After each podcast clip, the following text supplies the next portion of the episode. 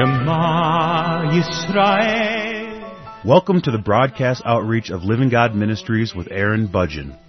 Aaron discovered Jesus is his Messiah while preparing to be a rabbi. He now teaches for several organizations and is the teaching pastor for Living God Ministries. Strongly distinguishing between the Old and New Covenants, Aaron presents the scriptures from a Judaic and historical frame of reference. Join Aaron now as he reveals the reality foreshadowed and the new life we can now experience because of what the Lord Jesus accomplished for us.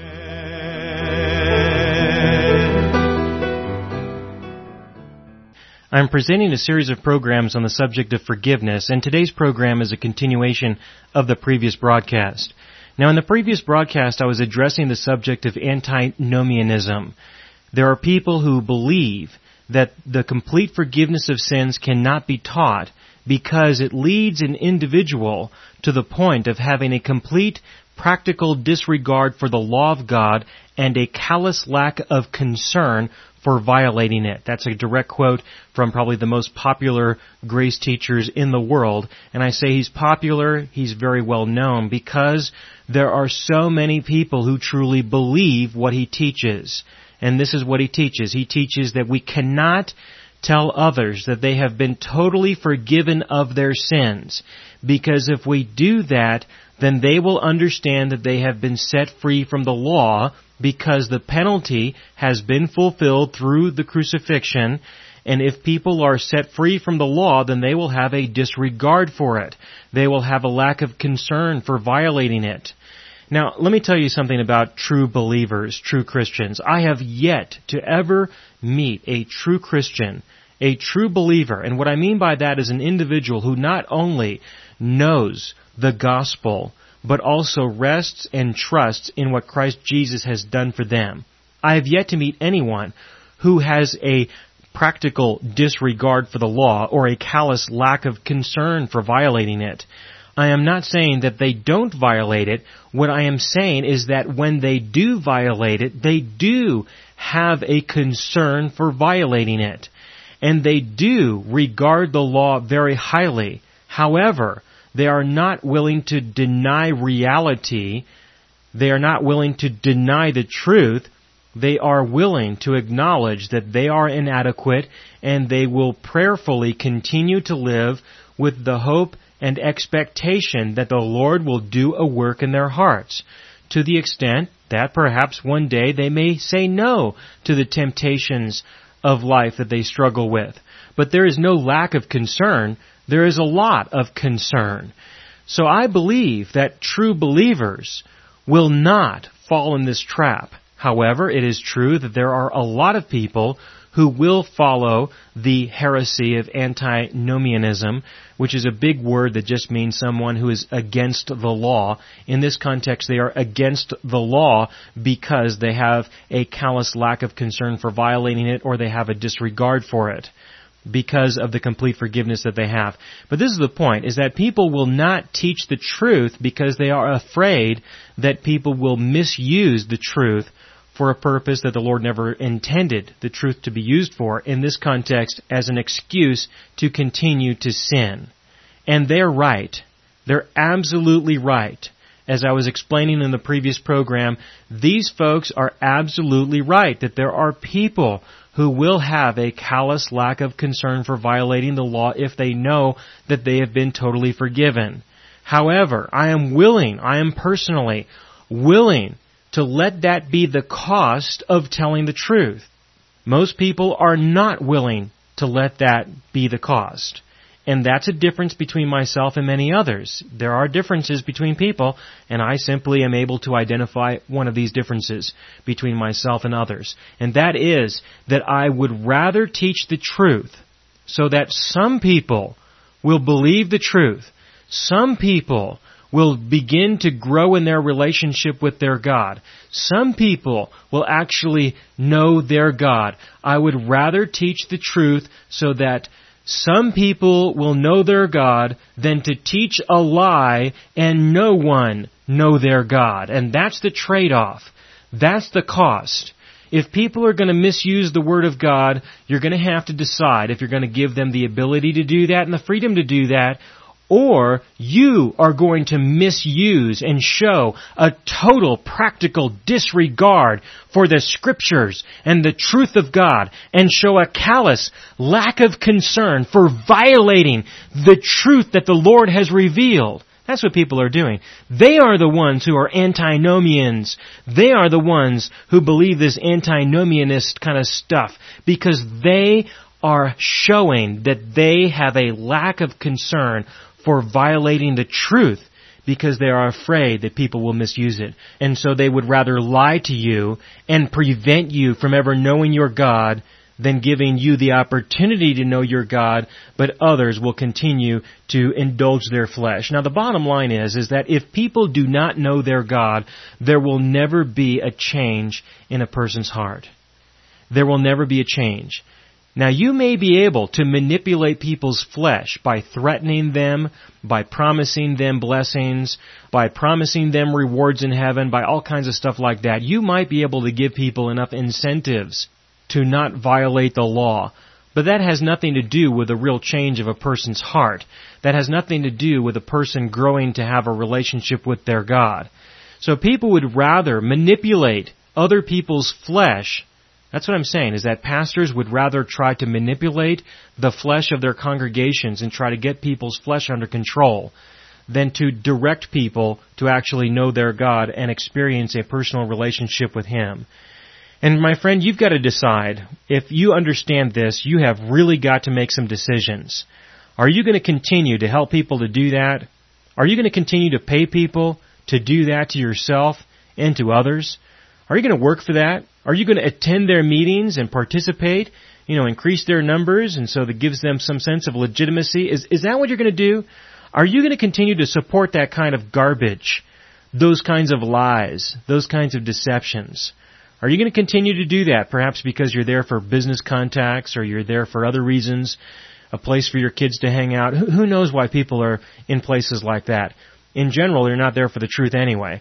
But the point is, is that you have got to make some decisions about what you're really going to do now. And I'm not saying that you have to now all of a sudden start supporting my work and help me to set people free. If you don't want to do that, that's fine.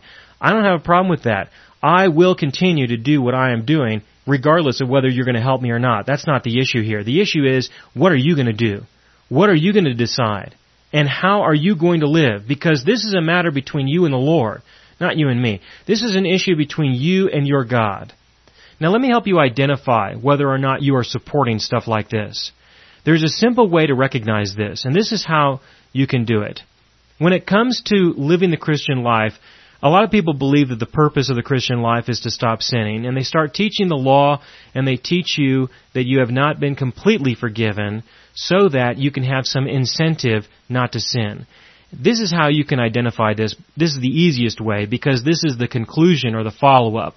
But the fact remains is that you cannot teach this if you teach the complete forgiveness of sins. If a person is totally forgiven, then you no longer can teach or believe that your relationship with your God is about incentives to stop sinning. Because these incentives have to do with the idea that he still holds your sins against you. Again, incentives mean that your God still holds your sins against you. And if Jesus died for all of your sins, if you have been totally forgiven of all your sins, past, present, and future, then he does not hold your sins against you. So what are these incentives? This is how you can know that a person is not teaching the truth that people are not believing the truth. It's because of these incentives. Because these incentives have to do with your God still holding your sins against you. I keep saying that because there are so many people who are confused about this. They're confused because they try to believe both things, both theologies, both beliefs, and it just leads to this complete sense of instability. They're totally unstable because they're double-minded, alright? And this is why. This is the issue. Now I don't normally like to duplicate work that I have done. I do try to keep every program relatively independent, but I'm going to take a piece of the work that I did on the subject of overcoming sin. I did do a series of programs on overcoming sin where I talk about this, and so I'm going to ask you to please, you know, recognize that I have done this in another series, and I would like to encourage you to listen to that because I do believe it's an important subject. It's not as though I have some disregard for sin in people's lives. It's not the issue. The issue is, is that there is a way that God can transform our hearts that is completely outside of the law. And He does this. He does this in people's lives. And we can be thankful for that. And when He doesn't, we can be thankful too. Alright? But this is the example that I used there. It's the example of adultery. Imagine your spouse comes home and says to you, Sweetheart, I just want you to know that I've been struggling with the sin of adultery. I never wanted to tell you before because I certainly was very ashamed of that, but I'm no longer as ashamed as I once was because I experienced the temptation today, but today was different because even though the temptation I experienced was the greatest, perhaps, temptation I have ever encountered. I mean, this person was extremely tempting. And it really, really tore at me deep inside.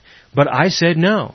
I said no to the temptation to commit adultery with this individual. And the reason why is because I didn't want God to punish me for sinning. Or perhaps I did this because I didn't want to miss out on an opportunity to be blessed by God. Now how would that make you feel if your spouse said that to you? If they said, I didn't commit adultery because I wanted to avoid the punishment of God, because I think He might have punished me because of that. I'm sure that would make you feel real good, wouldn't it? Or how about because they didn't want to miss out on some blessing from God? Well, that sounds great. What happens if God doesn't deliver an adequate blessing real soon? Perhaps by the next time they get tempted to commit this sin. Then what's going to happen? Or how about this? Because I didn't want to miss out on a reward in heaven. How about that one? Or because I wanted to show God how much I loved Him. Or because I wanted to show my appreciation for what God has done for me. These are the kinds of things that people are teaching. And if this is what they're teaching, then you need to understand that they don't believe in complete forgiveness. Because if your spouse comes to you and tells you stuff like that, you're going to know that there's definitely something wrong with their heart. Definitely, something seriously wrong. And you may be thankful that they overcame that sin, but on the other hand, you're going to be looking at an individual who you probably will look at differently from now on, I'm sure. Because that is evil. That is horrible. How about, I didn't commit adultery because there's no way that I could possibly do that because I love you, because I'm committed to you, because you're my spouse. How about something like that? Anything like that? No, no, we want to say no to sin because we want to be loving to God or because we want to be blessed by God. That's a load of garbage. That is just downright evil. That's what that is. And I put it in that context because that's usually a subject that's very touchy to people. I'm not wanting to stir up, you know, old feelings or disappointments or make you paranoid or anything like that. I'm only saying that because this is what people really believe. People teach things like, you should stop sinning because if you really appreciated what your God did for you, then you would show it by not sinning as much anymore.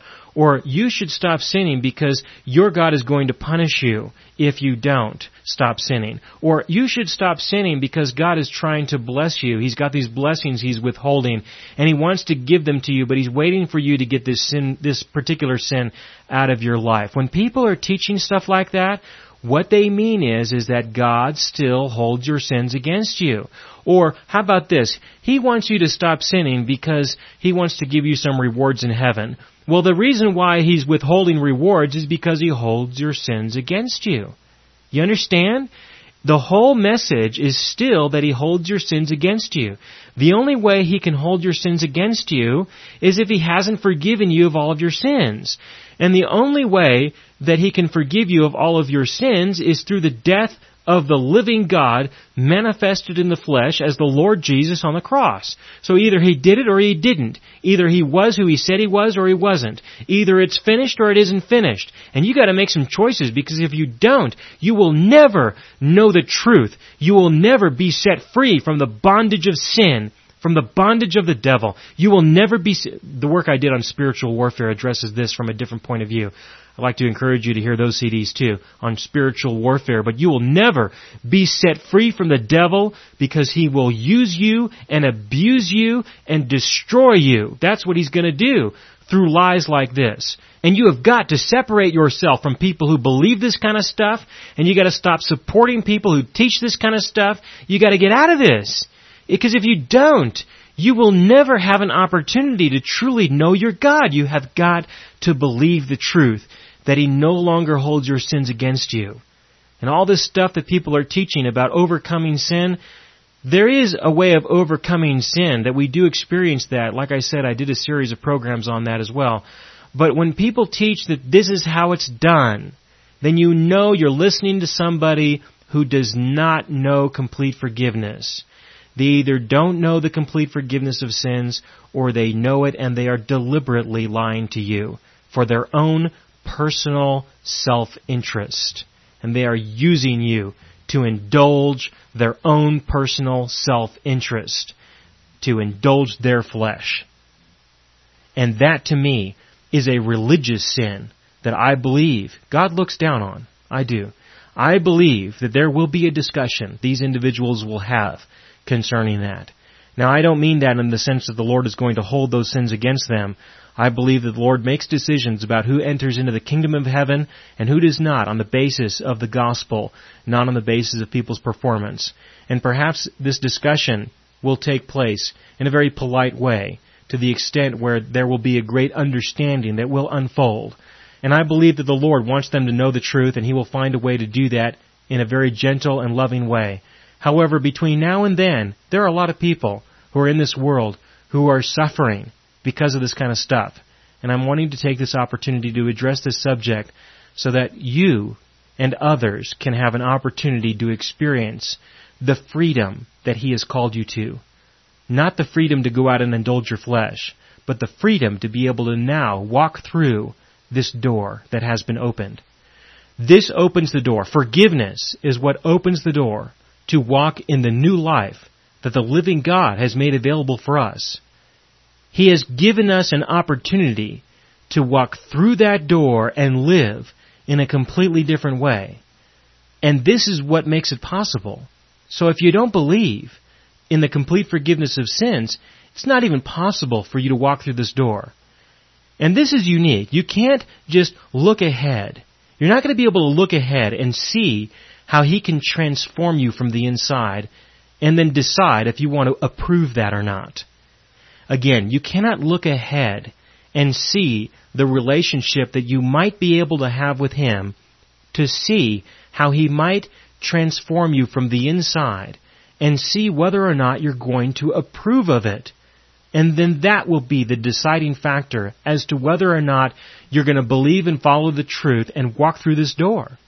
He hasn't given you that opportunity to evaluate him, to evaluate the relationship that He wants to have with you. He has given you the truth, and you must believe the truth and respond to that truth. This is what I call stepping out in faith. Believing and expressing your faith in your God. Trust Him and believe this. Embrace it, hold on to it, and walk through the door that has been opened up to you to walk in the newness of life, to live in the new covenant so that you can begin to know your God. When the Lord spoke of the new covenant in Jeremiah chapter 31 verses 31 to 34, again this is Jeremiah chapter 31 verses 31 to 34, he says that there is going to be a new covenant. And this new covenant is not going to be like the old covenant. Which means that if what you think is the new covenant is anything like the old covenant, it's not the new covenant. If you believe that the Mosaic law has a place in the new covenant, then it's like the old. It's not the new. He explains what the new covenant is going to be about. The fact that he's going to give you a number of things, and I'm not going to read that passage at this moment, that he gives you a number of things. And the reason why he is able to give you what he describes at the end, he says he's going to make this possible because he is going to remember your sins no more. So either he remembers your sins no more, or he still holds your sins against you in some way. But if he does still remember your sins and holds them against you in some way, then you don't have the new covenant. You just don't have it. You don't know the new covenant, and you have not entered into the new covenant that he has established. And this is not about your approval. This is not about you thinking that it's going to work out for you. It's not that way. You must surrender. You must surrender to the new covenant. There's no opportunity for you to negotiate this. There's no opportunity to see if this meets your intellectual approval. You must know the truth. You must believe the truth. You must respond to the truth and let Him perform the work that He said He would do. And He will do it. And He will complete it. You must believe because if you don't, you will never, ever know your God. Ever. And I want you to know your God. I do. I really want you to know the Lord. And when you know the Lord in the new covenant, it's not the kind of knowing that somebody instructed you in. It's the kind of knowing that He reveals Himself to you. I can tell you about Him. I can tell you that the door has been opened, but you have got to walk through it. You have got to do that. You must turn to Him. You cannot live on my faith. You must have your own. I cannot teach you to know your God. I can only take away the barriers that prevent you from knowing Him. I can teach you about the lies and the truth. I can teach you about what is true, but I cannot teach you to know Him. I can only tell you who He is and direct you towards Him so that you can personally go to Him so that He will reveal Himself to you and so that you will know the Lord. That is the new covenant. It is the opportunity to know your God, to know the Lord, because the old covenant provided no opportunity to know your God. There was never any command. There was never any commandment, no admonition, no promise, no blessing, no nothing that ever suggested that you would ever know your God. But now, through the new covenant, through the forgiveness of sins, you can. The law was given so that he could use the law to show us our depravity, to show us that we have a need for grace and mercy. He gave us the law to provide us with prophetic inferences concerning the coming of the Messiah so that we could identify who He is so that He could show us how He would provide us with salvation. The law was also given to provide us with foreshadowings concerning the new life that we can now walk in, the promised land of having rest and peace in our hearts. The law was given for the purpose of leading a person to the Messiah, so use it for that purpose. But the new covenant according to Jeremiah chapter 31 verse 34 is that they will not teach again each man his neighbor and each man his brother saying, Know the Lord, for they will all know me, from the least of them to the greatest of them declares the Lord, for I will forgive their iniquity and their sin I will remember no more. The sin issue is over.